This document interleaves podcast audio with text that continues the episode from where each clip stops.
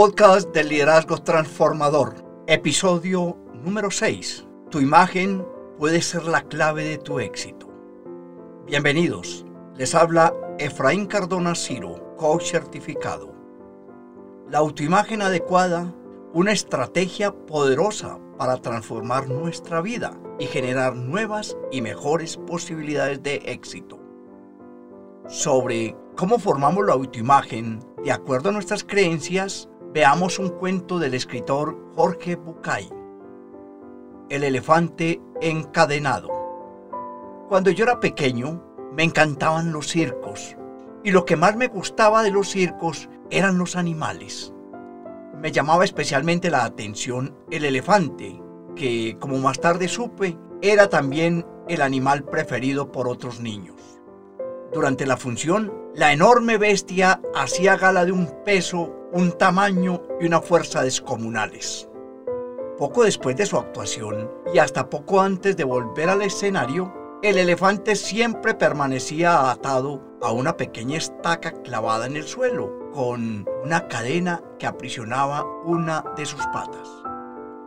Sin embargo, la estaca era solo un minúsculo pedazo de madera apenas enterrado unos centímetros en el suelo. Y aunque la cadena era gruesa y poderosa, me parecía obvio que un animal capaz de arrancar un árbol de cuajo con su fuerza podría liberarse con facilidad de la estaca y huir. El misterio seguía pareciéndome evidente. ¿Qué lo sujeta entonces? ¿Por qué no huye? Cuando tenía cinco o seis años, yo todavía confiaba en la sabiduría de los mayores. Pregunté entonces a un maestro, un padre o un tío por el misterio del elefante. Alguno de ellos me explicó que el elefante no escapaba porque estaba maestrado. Entonces la pregunta obvia era, si estaba maestrado, ¿por qué lo encadenan? No recuerdo haber recibido ninguna respuesta coherente. Con el tiempo, olvidé el misterio del elefante y la estaca, y solo lo recordaba cuando me encontraba con otros que también se habían hecho esa pregunta alguna vez. Hace algunos años descubrí que por suerte para mí, alguien había sido lo suficientemente sabio como para encontrar la respuesta. El elefante del circo no escapa porque ha estado atado a una estaca parecida desde que era muy pequeño.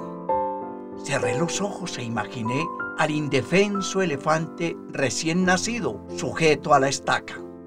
Estoy seguro de que en aquel momento el elefantico empujó, tiró y sudó tratando de soltarse. Y a pesar de sus esfuerzos, no lo consiguió porque aquella estaca era demasiado dura para él. Imaginé que se dormía agotado y que al día siguiente lo volvía a intentar y al otro día y al otro, hasta que un día, terrible para su historia, el animal aceptó su impotencia y se resignó a su destino. Ese elefante enorme y poderoso que vemos en el circo no escapa porque cree que no puede escapar tiene grabado el recuerdo de la impotencia que sintió poco después de nacer. Y lo peor es que jamás se ha vuelto a cuestionar seriamente ese recuerdo. Jamás, jamás, jamás intentó volver a poner a prueba su fuerza. Entrando en materia, para referirnos a la autoimagen, es necesario hacerlo con el doctor Maxwell Maltz, un cirujano plástico que durante el ejercicio de su práctica médica descubrió que cada uno de nosotros tiene una autoimagen de sí mismo y tratamos a los demás en consecuencia con dicha imagen. Decía el doctor Maxwell Maltz que cuando se cambia la cara de un hombre por la cirugía plástica, casi siempre cambia su personalidad, su comportamiento y en algún momento incluso sus talentos y habilidades.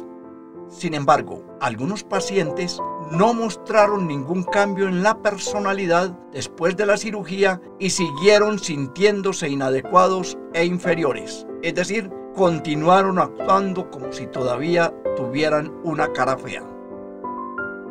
La autoimagen es el concepto mental y espiritual que la persona tiene sobre sí mismo.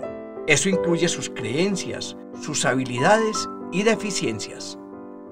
Tu autoimagen define lo que puedes y no puedes hacer. Puedes desarrollar tu autoimagen y, por lo tanto, el desarrollo de tu autoimagen te puede traer nuevas capacidades, talentos y, literalmente, la capacidad de convertir tus fracasos en éxitos.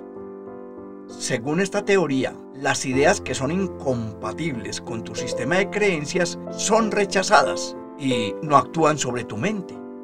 Solo las ideas que sean compatibles con tu sistema de creencias son aceptadas. Por ejemplo, si un estudiante tiene problemas para aprender matemáticas, es porque él ha creado la imagen de sí mismo de que no tiene una mente matemática. Si pudiéramos cambiar la creencia de dicho estudiante sobre las matemáticas y además enseñarle algunos métodos sencillos para resolver problemas matemáticos, entonces su dificultad con respecto al tema podría cambiar y podría aprender matemáticas eficientemente. Muchas personas no están satisfechas con su apariencia. La razón es la autoimagen. Todas ellas han creado una imagen falsa de sí mismos. Si deseas mejorar tu vida, debes intentar conocer más acerca de tu propia imagen, el objetivo de crear una mejor imagen de ti mismo y para ello debes primero conocer tus fortalezas y debilidades. Debes ser honesto en tu evaluación de las mismas. Mantenga una representación de sí mismo en los ojos de su mente durante mucho tiempo y con la máxima continuidad y usted se verá conducido hacia ella, decía el doctor Harry Emerson Fording. Represéntese vívidamente como vencedor y ello solo contribuirá a conducirle a la victoria.